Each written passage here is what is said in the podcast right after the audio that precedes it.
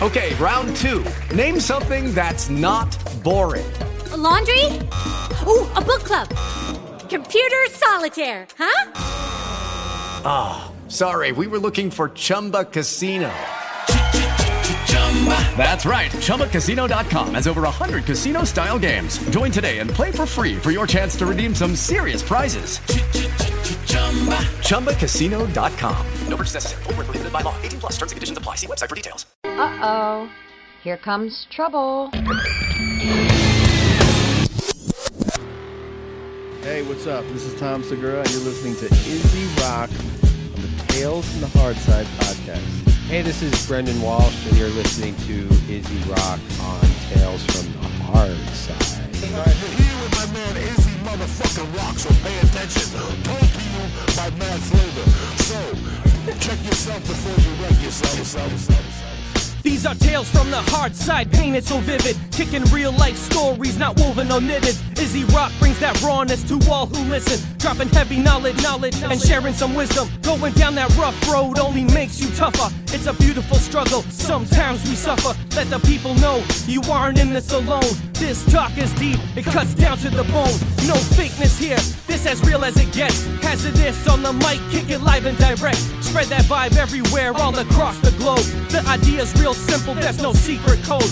Reach out to the people, spread that positive energy. Cause we're all looking for a little bit of serenity. Whatever little part of this planet you live in, these tales from the hard side are now transmitting. Transmitting. Tales from the Hard Side. Hard side.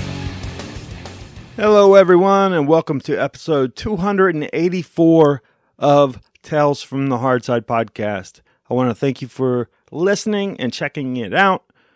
If you dig it, please go rate, review, and subscribe. And please go follow me on social media at the Izzy Rock. I'm going to give a quick recap of my week and then get into this podcast with the band A Voice of Your Own. What an exciting week. If uh, you're lost in a time warp on a stranded island where you don't have internet connection and you don't pay attention to the news, maybe maybe you were out enjoying time with your family this weekend. This weekend was crazy in the news. Um, I'll start out Friday. My son Christian, my 17 year old son Christian, he's going to be 18 on on the 23rd of this month, very shortly.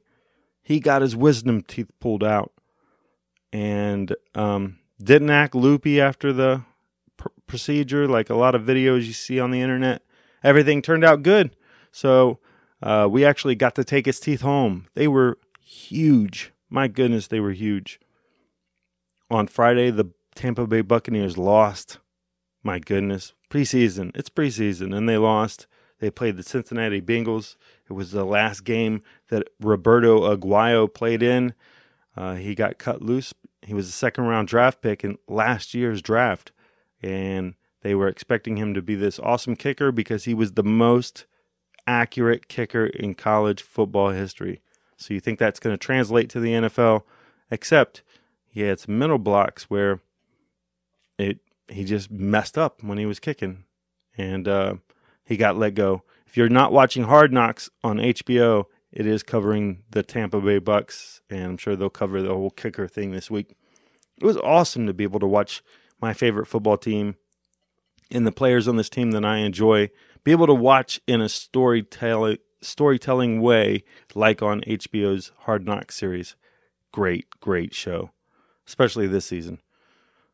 So Saturday came back or um, got up Saturday. My son Zach had a scrimmage in Franklin, Ohio, and we went to the scrimmage. Um, and they kicked these kids' ass. it was such a dominant, dominant show of force by our defense that their team couldn't do anything. Um, our offense didn't look that great, but our defense looked great. Sack looked good too. Um, but so that that happened.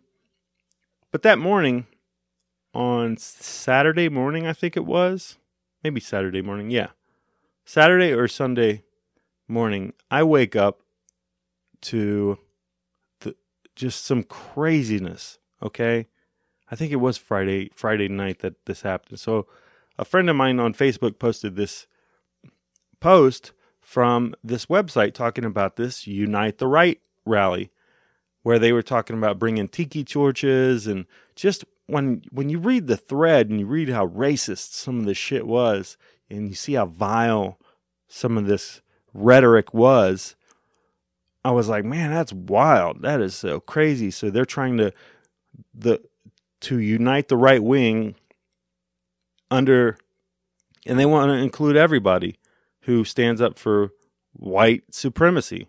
They want to allow KKK, the Nazi Party, um, these alt right groups that have been trolling on the internet for the past few years uh, um, with Pepe, Pepe as their mascot and bashing against feminism and just all, all sorts of trolling that they're doing online.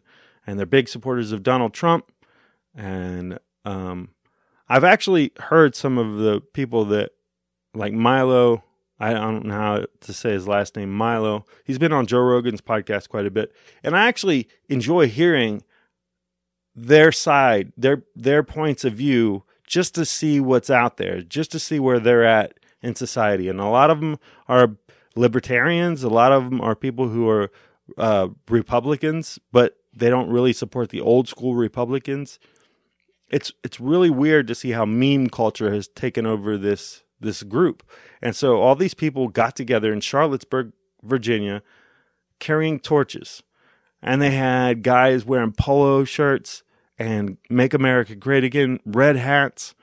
You had marching alongside guys doing Nazi salutes, marching alongside people who it's like, what the hell are you guys thinking? And so there's a lot of blowback that happened because because of the of that rally, you had a lot of these antifa people who are anti-fascist and they come and they disrupt a lot of these these events and then you had some black lives matter group people came and some dude from ohio i think he's actually from newport kentucky which is kind of considered ohio because it's a suburb of cincinnati but he moved to uh, Maumee, Ohio, and he decided to drive his car down a street into a crowd full of people of these Antifa and uh, Black Lives Matter people, and he ran ran them over. It was horrific to watch. And then he backed up, and President Trump, who is quick to tweet tweet about this and that, and didn't step up and condemn white supremacists, which is what a lot of these guys were. They were white supremacists. They were coming together under the right wing, under the Patriot movement, and all this stuff. If you guys don't know about the Patriot movement and things like that, about what happened with Waco and Ruby Ridge, and how a lot of these militia groups and patriot groups have been building under the right wing banner in America since for for quite some time, but it really started when Waco and Ruby Ridge happened uh, during the Clinton years. I clearly remember a lot of the reports of these groups um, basically coming together under the banner of trying to protect their Second Amendment rights and trying to stop the government from over, overthrowing their rights. And I watched a lot of these same people spend eight years of Obama's presidency making memes about his race, mocking his wife, mocking his uh, children, calling him a monkey, doing all these things. I I saw this. I marched for Obama, so I was super in. Or I didn't march for Obama, but I knocked door to door for Obama during his uh, initial run for president back in 2008, and I paid attention to a lot of what was going on on the internet then with with politics, and I know a, lo- a lot of people that are did somebody just turn on my dryer? They did. Um, but I know a lot of people that I grew up with that have um, basically become right wing because it is it is more of the party of white people for a lot of people. Um, there's a lot of code words that happen and a lot of dog whistle words that happen where you, you say certain things that like make America great again when people hear that, a lot of white supremacists, racist people hear that we want to go back to a time when America was uh, predominantly white. And so, out of curiosity, I stumbled upon this website that supposedly was shut down by Anonymous. I don't want to even give the name of the website because it's a white supremacist website. And I was scrolling through their definition of alt right, and it's definitely everything I'm against. Like, I want to stomp this out. You know, I believe in free speech, but there's a difference between free speech and shouting fire in a crowded theater. Um, and I grew up in a time where I was sent to public school in the 70s, uh, about a decade after the civil rights movement happened. And I was a white kid going to predominantly black school district where I was maybe one of two or three white kids in a class. And the amount of racism that I saw against me, um, that I experienced from black people to me, made me realize there's a lot of anger going on with people. But my ra- I had racist family members, I had racist people that I went to school with, but not everybody was that way. Just some people who viewed people's skin color and they viewed it as a negative instead of looking at this as we're all human. We're all here on this chunk of rock. We kind of need an alien invasion or some sort of, uh, um, you know, army of the dead attacking us to have us really come together. We need some. There's there's too much divisiveness, and I only think that this is. I think this is only going to get worse because I think this is going to embolden a lot of people who are already on the fence about this to go one way or another. Where eventually, I hope this doesn't happen, but I could definitely see some sort of civil war over uh, racial issues again. Kind of like what Charles Manson was talking about, uh, where you see a race war. Um, I hope it never happens because the backlash that's happening for, for these white supremacists now is pretty awesome to watch. A lot of these guys who were there holding torches are having their pictures uh, examined and having their information doxed online to show who they are. And a lot of them are guys in their early 20s who probably stumbled upon this movement on the internet, feel like they're part of some group, and feel like that gives their their lives greater meaning. Um, I've had that my own small ways with the Mediocre Nation, with the Death Squad movement of Joe Rogan fans, where we got together. Like you feel like you're part of something. So I imagine that if somebody is super into politics and they're super into what's going on with politics these days with the alt right movement, that they're probably feel a bit emboldened right now and feel like, you know, they're unrightly being attacked, even though that dude that drove his car represents them, and now that's a terrorist attack. And our president, President Trump, doesn't even call it a terrorist attack. Didn't even call it a terrorist attack, um, because a lot of people view they look at his stuff and they view that he's preaching to this voter base. Anyway, man, crazy, crazy time that we live in.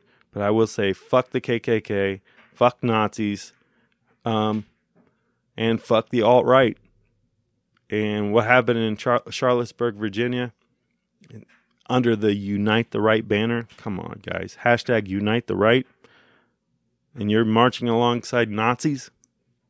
We went to war to fight and kill Nazis because they were bent on destroying populations and they killed millions of people, committed genocide, and some of the content I seen on this on the website, you guys are ready to do that again. You guys don't like Jewish people, you you don't like black people, you you you just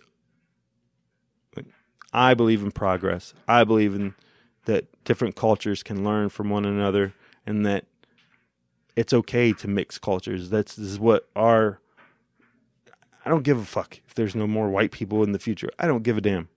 As long as human beings are around, uh, we're we've become such a mixed group of people anyway. It doesn't fucking matter. None of it matters. None of it matters. We just need to move forward as humans.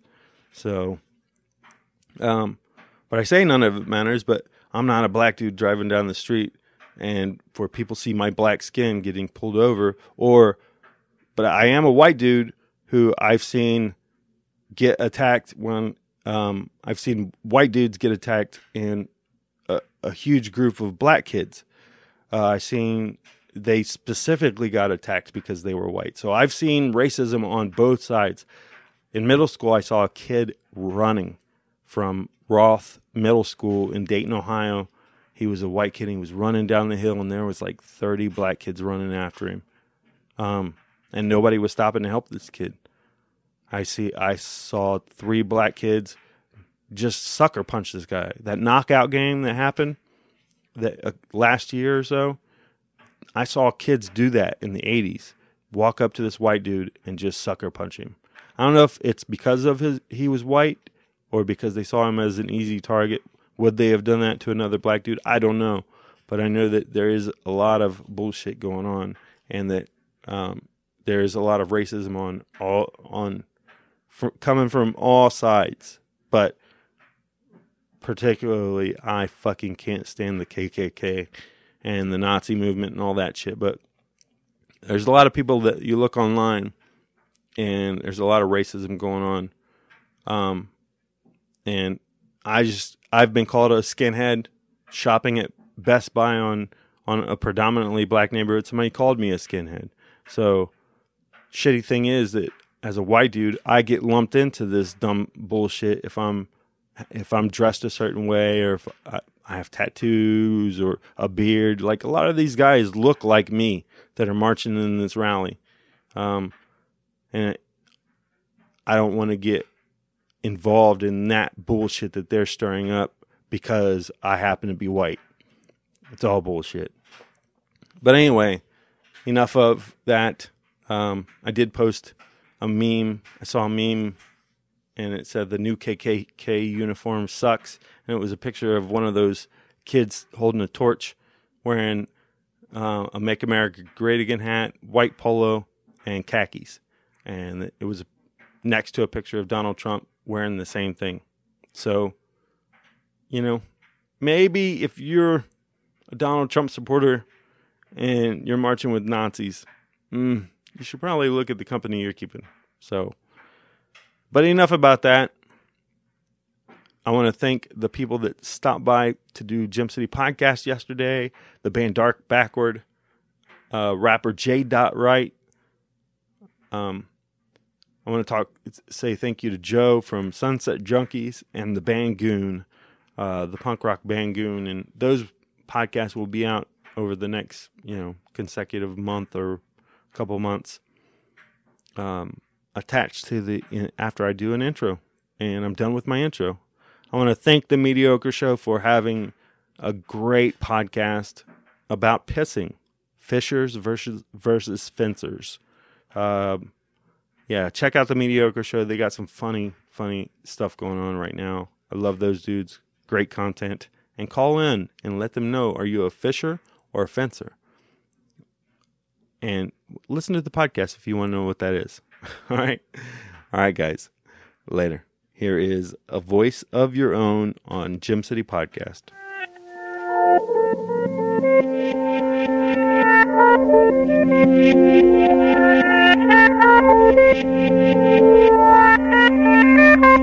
Welcome in to the Gem City Podcast, a podcast about Dayton for Dayton. Check out this and all past episodes online at gemcitypodcast.com. You can also listen to the Gem City Podcast on iTunes and Stitcher. Please rate, review, and subscribe. Follow Gem City Podcast on Instagram, Twitter, and Facebook. Gem City Podcast is brought to you by Folio Design Haus, Epic Life Fitness, and Venus Child Productions. Now let's get to it with this episode of the Gem City Podcast. believe in a God that you've never seen. It's 4 a.m. and you're all alone. And there's an angel in your stereo. Do you believe in a God that What's up, everybody? Welcome to this episode of the Gem City Podcast Storyteller episodes. I'm your host, Izzy Rock. I want to thank you for checking out the podcast and ask you to go like the Facebook page and social media in general and go follow us on, um, go subscribe and rate and review in whatever podcast app you use. That helps greatly. And we're all volunteers. So that's, that's, uh, that's the fuel that keeps us going. Today I'm sitting here with a couple gentlemen from the band A Voice of Your Own, and I'll have them introduce themselves and uh, talk about what role you play in the band and who's not here. Go ahead and uh, give them a shout out. I am James Crabtree. I do vocals, play guitar, and do the songwriting in the band.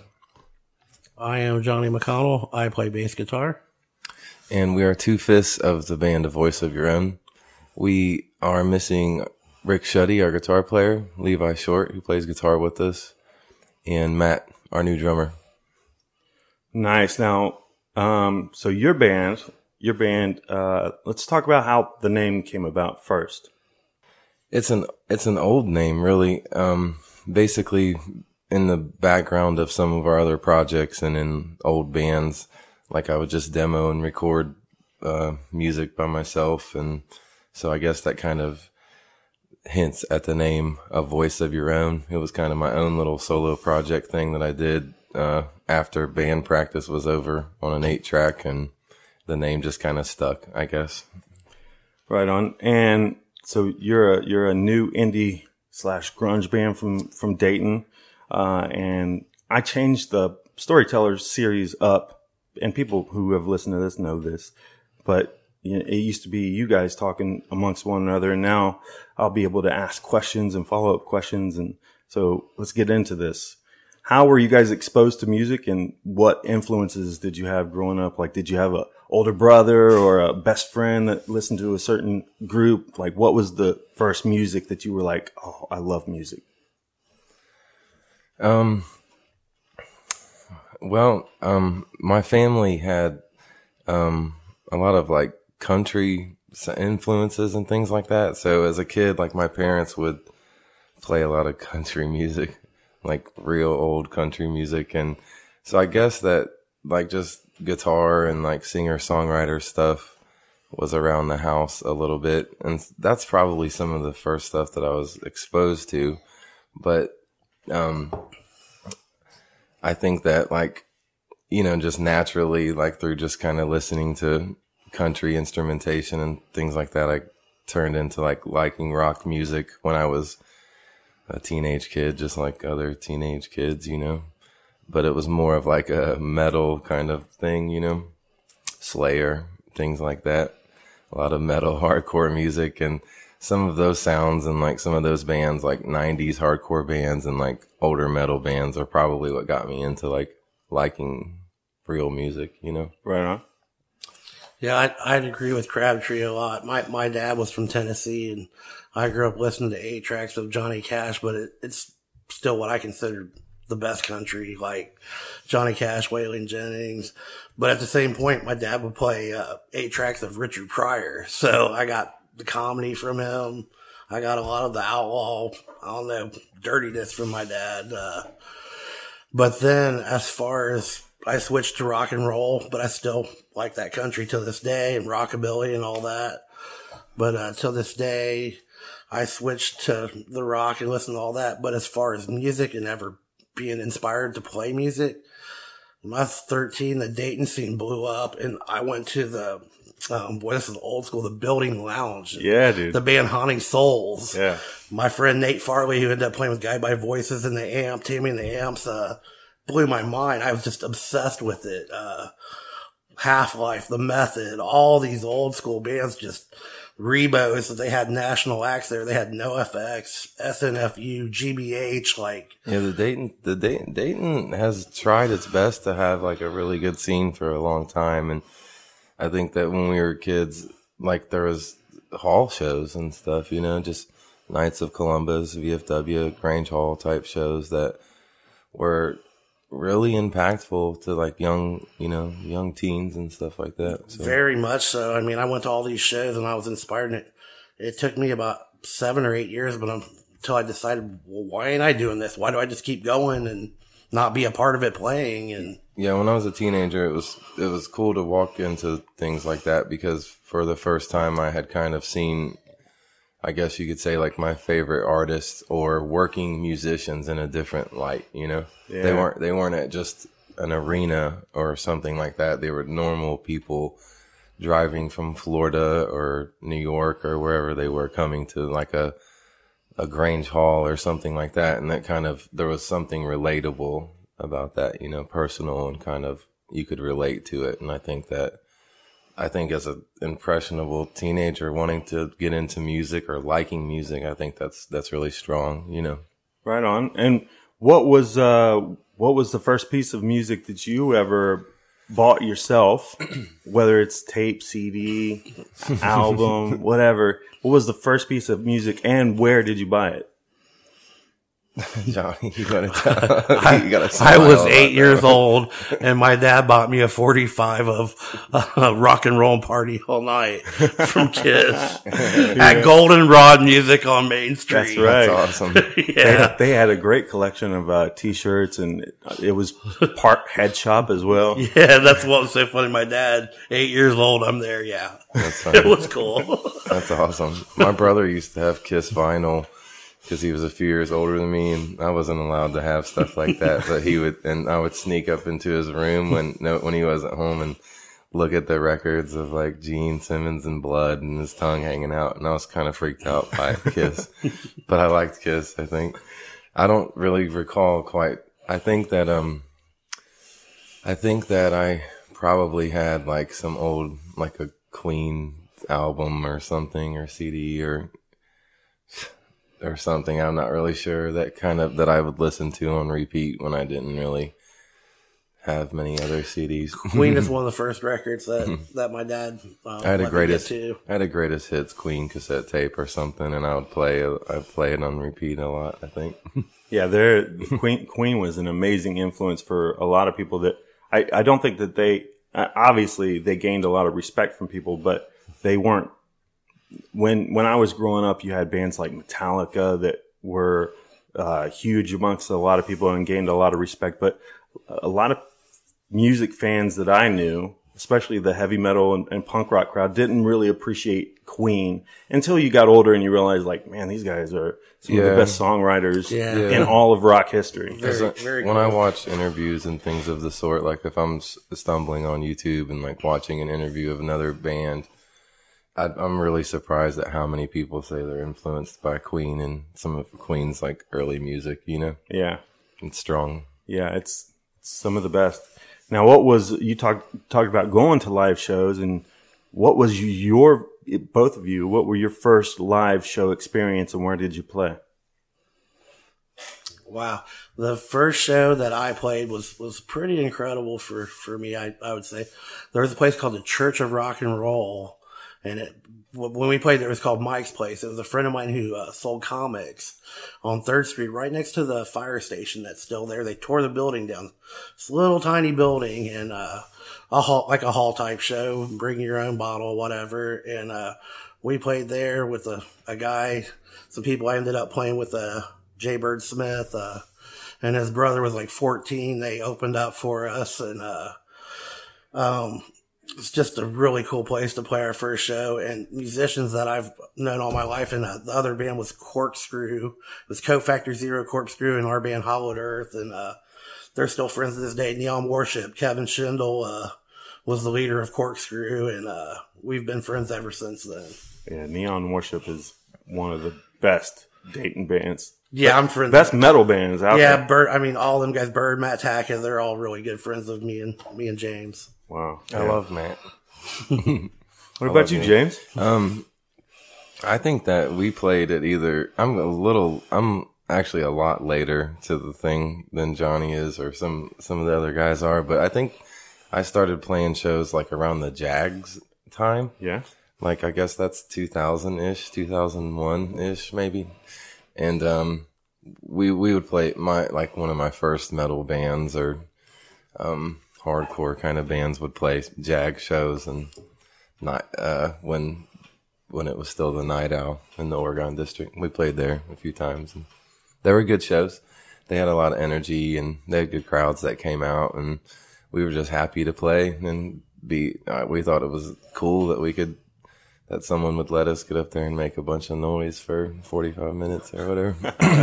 Yeah, Jag Jags was pretty cool. I thought place. Jags was cool. I was, uh, you know, I was just young and new to the scene and stuff. I thought, man, this is this is real and this is cool and a lot different from what you, you know, what I was used to. So, right on. Those are some of the first first places I think. Now, uh, what were some of your Dayton? You, you mentioned some of the Dayton bands, but what were some of your Dayton influences? And I think uh, w- behind the scenes to break the fourth wall, we we talked a little bit before the podcast, and there's a particular story that I would love for you to tell. Um, so, yeah, Dayton influences when you guys were first coming out and playing music. Well, obviously, I mean, we have to. You have to give credit to um, Robert Pollard and Guided by Voices, and I think that uh, I think that you you can't deny that they've probably influenced a lot of the indie music that, that's that's kind of circulating right now and stuff.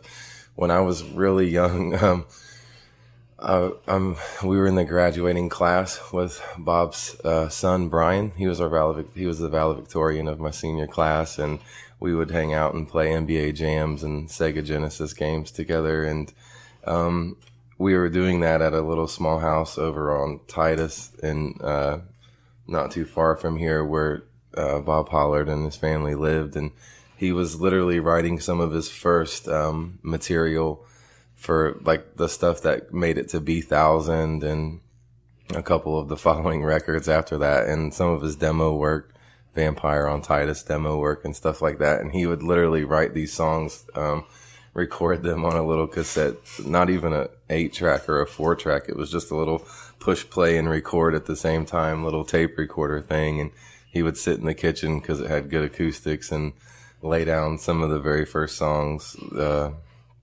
that made it to Bee Thousand. And at the time, we didn't know anything. We didn't really know any eh, what it was or what it meant or what it was doing in other places. We just thought that he was kind of joking like he always would and make these little catchy songs about us or about his friends or whatever he did. And Didn't you say that uh, some, some big name people happened well, to stop that's what I was saying. We didn't know any better. We just wanted, we just wanted to put the cheat codes in on NBA jams and play, you know, and, and play basketball on Sega Genesis. And then people like Kim Deal or Billy Corgan would show up to play a game of basketball or just hang out and drink beer with him. And we just, we, we were tickled to death about that. You know, we thought how, you know, um, we didn't, I guess, you know, we didn't really realize what it was at the time. We were just kids and to watch that turn into what it turned into and to watch, um, GBV, you know, ro- get rolling with their success in the nineties and early 2000s and stuff.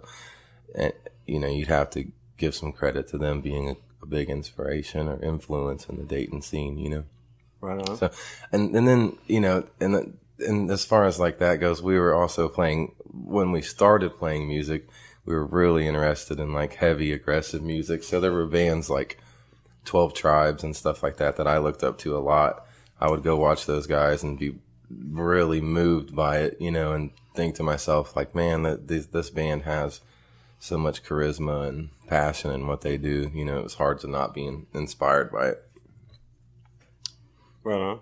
What about you, brother? Yeah, I agree with all that. I mean, guided by voices. I mean, I I was like a 13 year old kid watching um, Haunting Souls, and then I got into guided by voices after that. I mean, I'm not young, haha, but uh, a little bit younger than Robert. So it, I my friends and like Nate Farley ended up playing with them, uh, but seeing all those shows, the hall shows and all that, and then Metallica came out, and I was blown. Cliff Burton, that, that's it. I had to play bass guitar. Like, Yeah. it, that's all there was to it. I got, I was fortunate to see them when they opened for Metallica before he died, and then all the heavy metal scene here. I mean, this there was a great punk, indie, uh, metal. There, there's still good scenes here, but I mean, there's some pretty epic things that have happened here, and it's pretty cool for a small city. But uh, yeah, the metal scene, Twelve Tribes, uh, Forty Four. Then the punk scene, Legbone. Legbone are still doing it. They're they're Yeah, they're, tops. Like they're, they're one of the best live bands, uh, bar none, that you will see.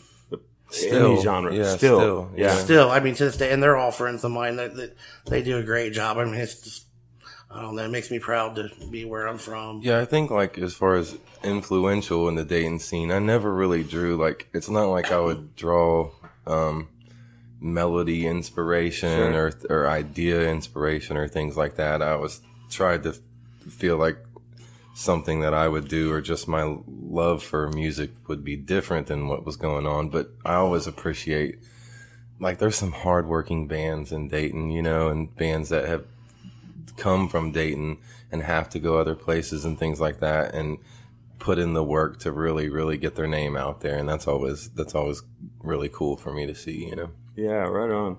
Now, um, what is your songwriting process like? You know, I've I've never been a musician. I've never been in a band, but for me, I I would always imagine like, oh, do they write the lyrics first? Do they come up with the song first, and then the lyrics come next? And the recording process as well. Like, what's the re- writing and recording process for you? And then that will transition us into getting into these songs. Sure. Um, we're we're getting it's it's strange. Like a voice of your own started as a solo project that I had done uh, for the longest time. Like it's been years. Just um, just something that I kind of did in the background of other projects, art and visual arts and other bands. And um, um, I think that I'm really inspired by visual things, movies and film, and just my imagine my own imagination, I guess. So, um, we want to get into writing more as a band, but we're still new and forming as a full band. So, as far as the material that we have so far, literally it was done just a DIY kind of recording process by myself, I guess. And um, I guess everybody's different. People write songs in all different kind of ways. I'm sure sometimes the singer brings a song lyrics and the band plays with it until they can figure something out. I'm sure sometimes guitar players have riffs and things like that. It's I literally just would sit down and typically in my free time and kind of play guitar and just in my little home studio record big chunks of me playing guitar and half the time it just gets thrown into the put back the throwaway pile. But occasionally you know when you take a few weeks off and listen back to it or dig up an old file and kind of listen back to what you recorded sometimes something just kind of speaks i guess. Sometimes you find a melody or it could be all kinds of things. Sometimes i might just have a little idea or maybe i'm inspired by a film that i just watched or just real life in general my friends or something that might be heavy on my mind, I guess. And so I think of ways to kind of just try to turn a phrase, I guess, and turn something into a melody and then things get rolling from there. You might, I might add some more instrumentation and things like that. And that's a big part of the way I guess you could say the majority of the songs were kind of go about being written. We're now like formed into a, a like full functioning like working band. So I'm sure that we will take on a more traditional kind of approach to it where we come and we already kind of are uh, you know coming up with our own ideas and songs and things like that and writing them together versus um, just me demoing I guess in a sense Right on. Um, all right. Well, let's get into these uh, tracks. I'll go ahead and introduce this first one. Um, here's here's the first track that we're going to listen to today. This is a song called "Turn Me On."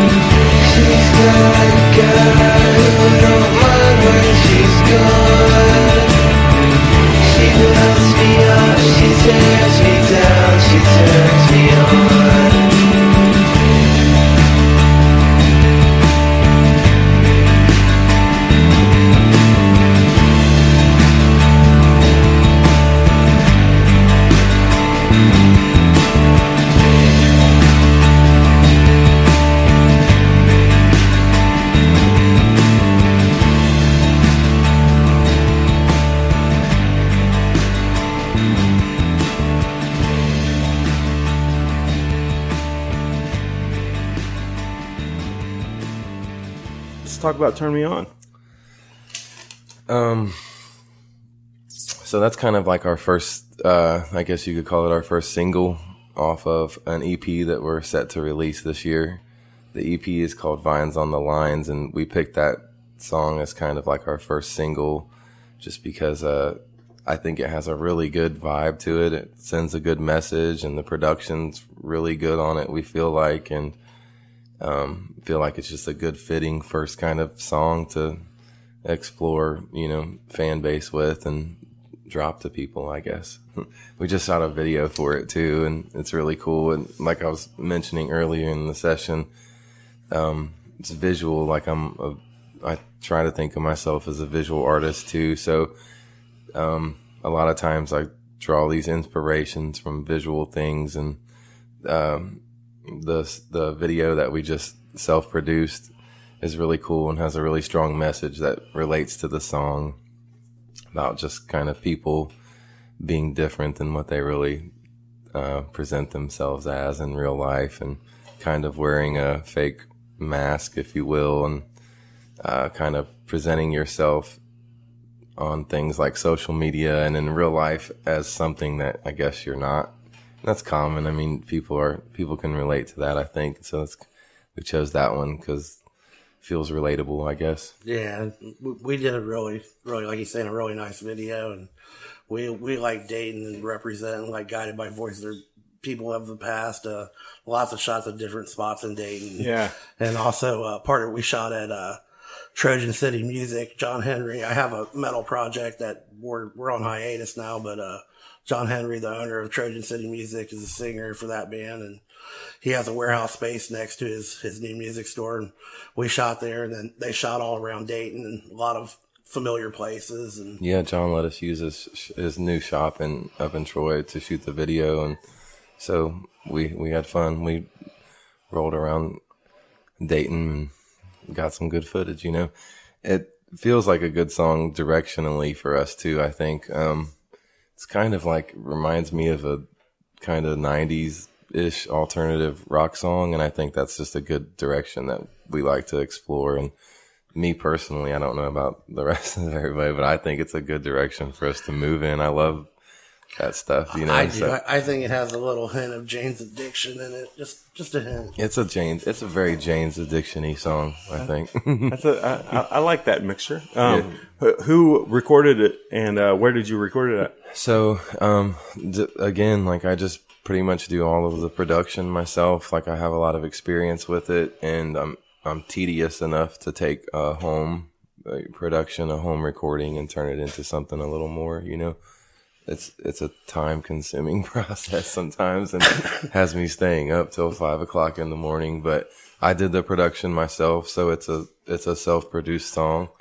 And it'll be independently released and all that stuff. So Right on. Yeah, it's it's uh it's time consuming, but he he he did these songs uh, a lot of the CD, some of the songs back to back in days, and pretty much stayed up for whole days at a time. Yeah, sometimes it gets and kinda knocked he knocked out like I got in a OCD. week. like from conception to recorded. I don't sl- when if I get into a creative mood, like I don't write all the time, and I and some artists, I wish I had more time to just you know write and do things. But sometimes if I if I do, it can get time consuming, and I can get obsessed with it. I can miss work and all kinds of stuff. It's bad.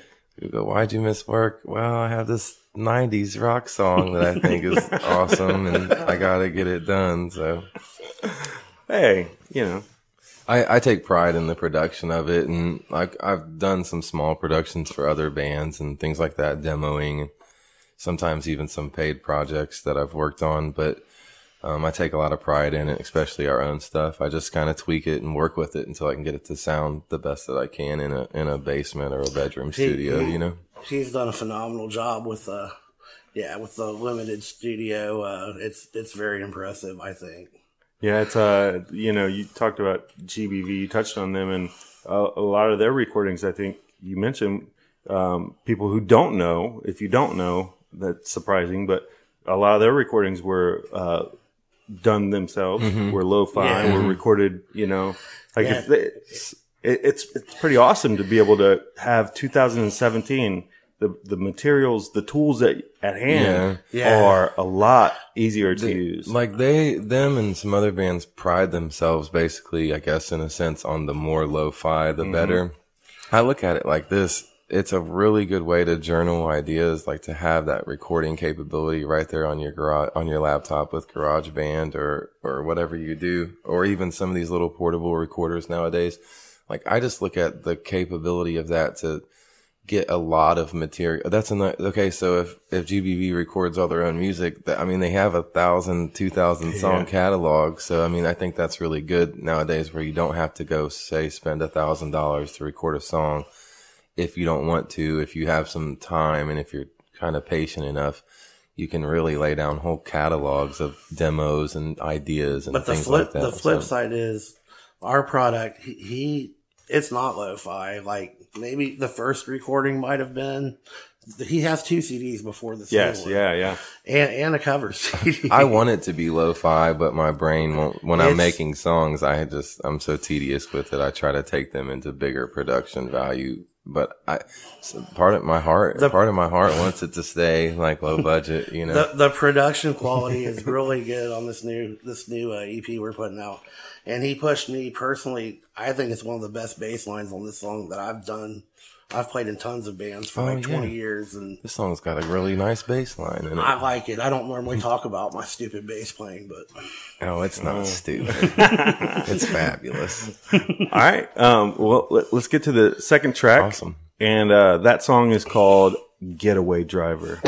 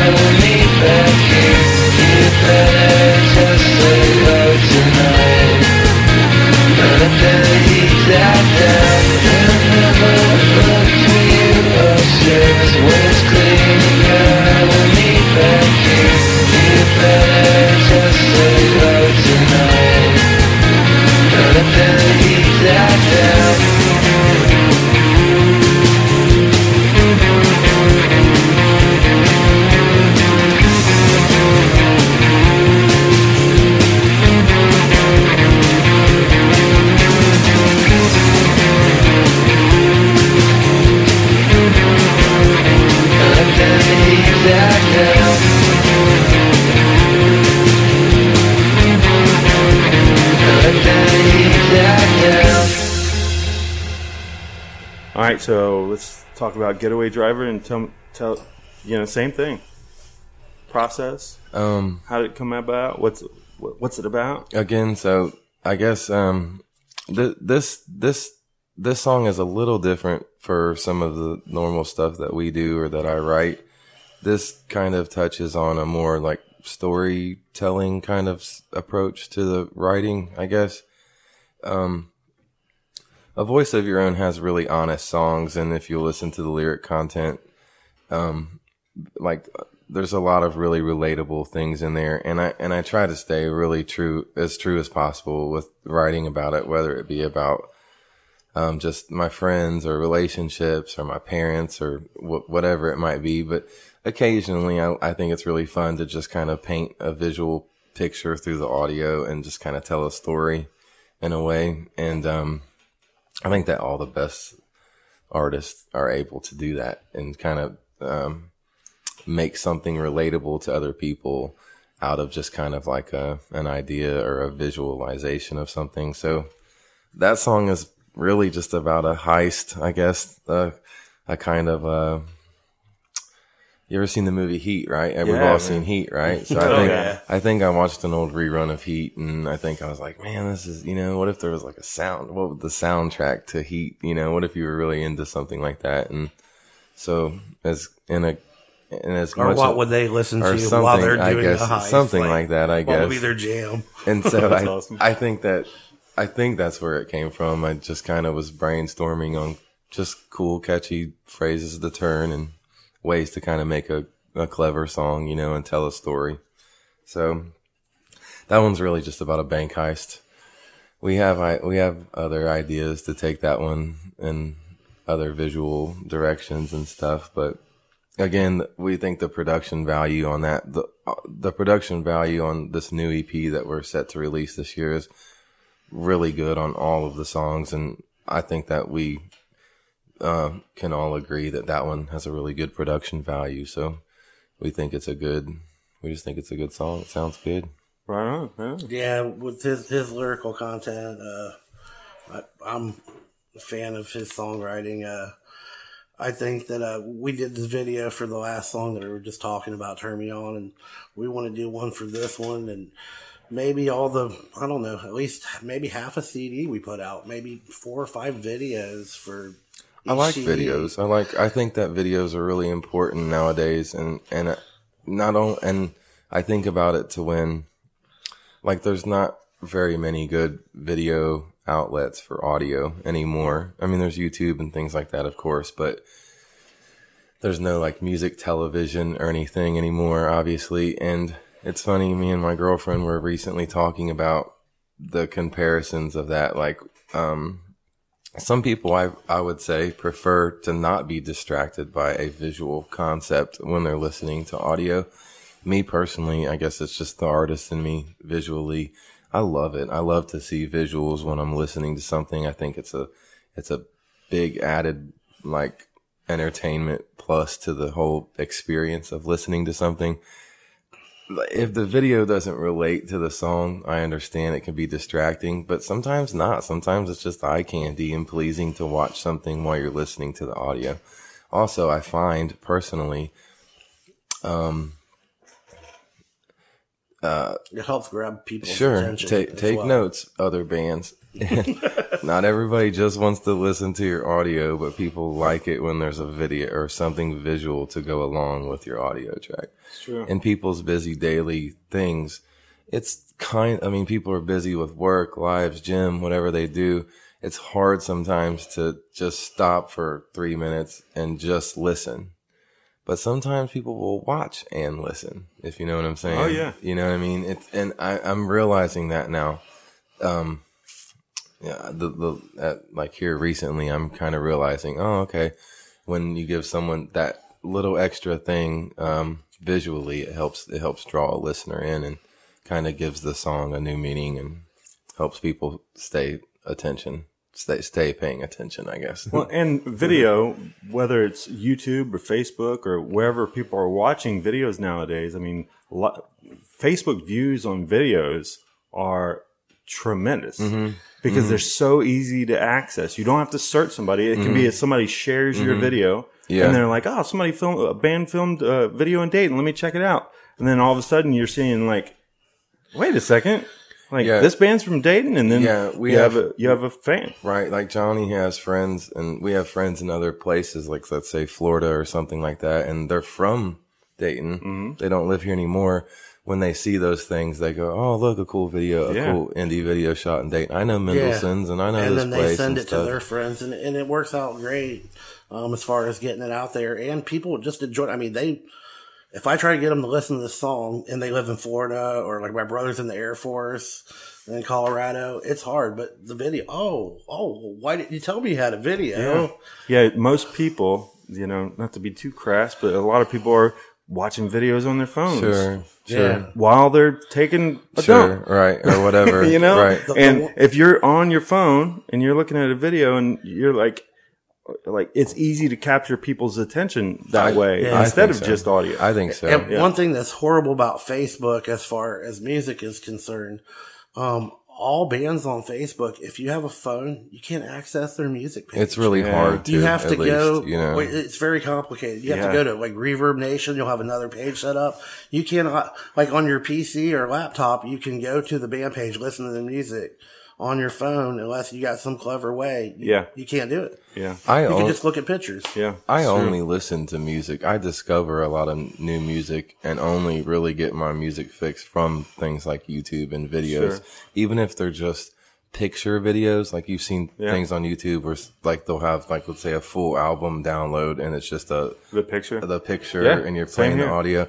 I that's really how I listen to most of the music that I listen to. I'm never really on a music app or a Spotify or anything like that. It's really just YouTube, so it makes sense that I want a video for every single song that we have. Yeah, I It's mean, it's, it's smart other. too. It, it's really smart to have that as an option because you know, a, a lot everybody has access to YouTube if you have a computer and, Mm-hmm. or Yeah. a smartphone. Now, as far as musicians, I mean, we'll get on Reverb Nation, we'll Spotify, we'll get on 50 different music sites, but the average person who doesn't play music, Yeah, you know, they got a short window. that's right. They don't want to have a lot of steps to get your stuff. Really, and I understand. You know, I understand what it is. So Um, all right, let's get into this last track and then we'll wrap it up after this. Um, the next track you're going to hear is a song called Shot Me Down.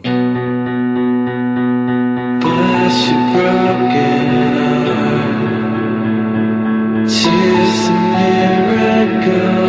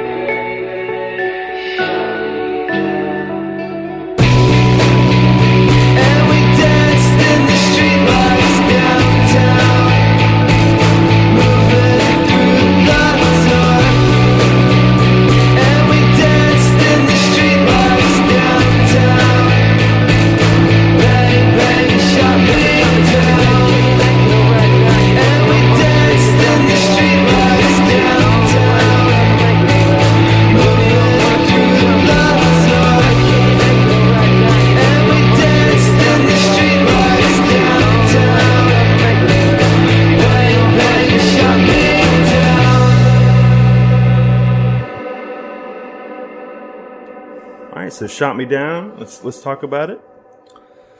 So, um, uh, this song is the "Shot Me Down" is just about, um, I guess it's about the summertime. That song reminds me of the And summertime. being shot down. That song reminds me of the summertime, I guess. Um, is it about? What do you think it's about? Johnny being dumped? Is it about being dumped in the You summertime? know, I mean, he'll, he'll leave the lyric, he'll leave the lyrics open, so you know they're for people's personal take. But yeah, I take it as like not being dumped, like trying to pursue somebody and just being shot down. Um, again, I just try to paint these cool visuals and just turn phrases and make relatable songs that people can kind of have something to hang on to. So I, I think that, um, just kind of tried to, uh, maybe in during one of my little recording sessions or something, tried to turn that into a song that just had a good vibe to it, I guess, a good summertime kind of vibe. He likes the summertime. That's- I like that's- songs about the summertime. Yeah, he likes re- referring to the summertime a lot. I like songs about states, different places, geographical, Yeah. like things in songs, and I like songs about weather. I don't know what it is about the seasons. I guess There's also a nice video for for the song as well. That one, uh, the, the other songs are from the new EP. That one, wh- which album is that from? that that song, yeah. Um, the the two songs that we previously um played are from our new EP that's getting ready to come out this fall. That that song is from a an older demo that I have called Roads that came out a few years ago, and um. We made a video at the Dayton Art Institute, just me goofing off, and um, it's pretty neat. it, it's been it's actually an, it's, it's a few years old already, but um, again, the production quality on that one again is good, and I feel like it has strong lyrical content and just a little catchy song about the summertime. I, it gives me a good vibe. It gives me a smile on my face when I hear it, and other people we get a good feedback off that song. So Yeah, it talks about dancing and lightning. People seem attracted to that for some reason. I did. people like to dance in the lightning, light dig in, it. I in the lightning in a lightning storm. Yeah. You're not supposed to do that. Stay away from tall metal objects in a lightning storm. That's right. All right, so uh, we'll go ahead and wrap it up here. Uh, do you have any place where people can go and find your music and Yeah, um, yeah. Facebook and all that stuff? Yeah, we um we have an event coming up at the end of August. It's Saturday, August the 26th. It's at the Courtyard Lounge in Englewood. With a great band called Salvador Ross. Uh, if you've Oh, wow, heard yeah, of them, dude. great guys. Kyle is amazing. It's going to be Kyle a- and those guys are amazing. It's going to be a really good show. We try to have like a fun party every time we play. Like we don't we don't stand up there and shoegaze. Like we try to really get down and make it a fun event for everybody. So it'd be awesome if anyone is interested in hearing us perform live. Um, that's probably our next event, and we have some other events coming up after that, but nothing really set in stone. And of course, you can check us out on Facebook. It's Facebook slash a voice of your own. We have a YouTube channel. We're on SoundCloud and we're pretty much everywhere that you could, that you might want to check us out. Yeah, So- YouTube. There's there's live videos there. We've we've played. We've not played so many shows so far, but uh, we got some videos from Blind Bob's when we play there. We like playing there, and uh, there's also another like well produced video, a song that see, people seem to seem to like, and uh, you can actually listen to the older albums uh, fully on.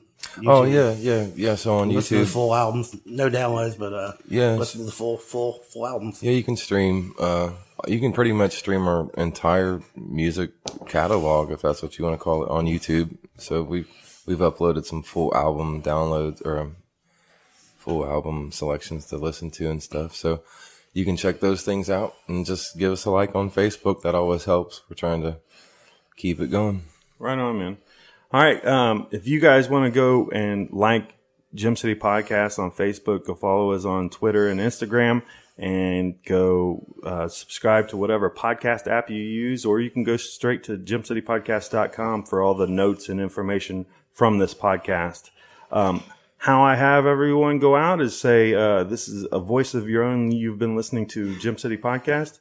And then right after, right after he says it, I'm going to play the song Angel in the Stereo. And I want to thank you guys for, for being guests on the podcast today. And I appreciate it. And, uh, thank you.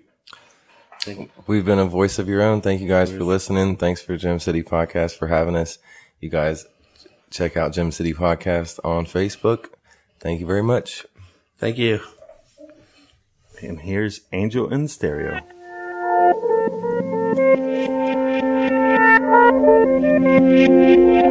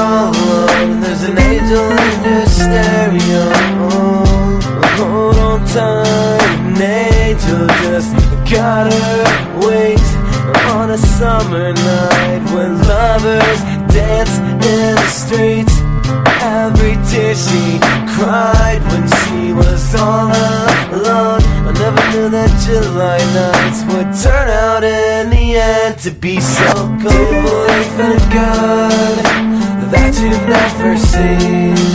It's 4 a.m. you're all alone, and there's an angel in your stereo. Do you believe in a God that you've never seen? It's 4 a.m. You're all alone. There's an angel in your stereo.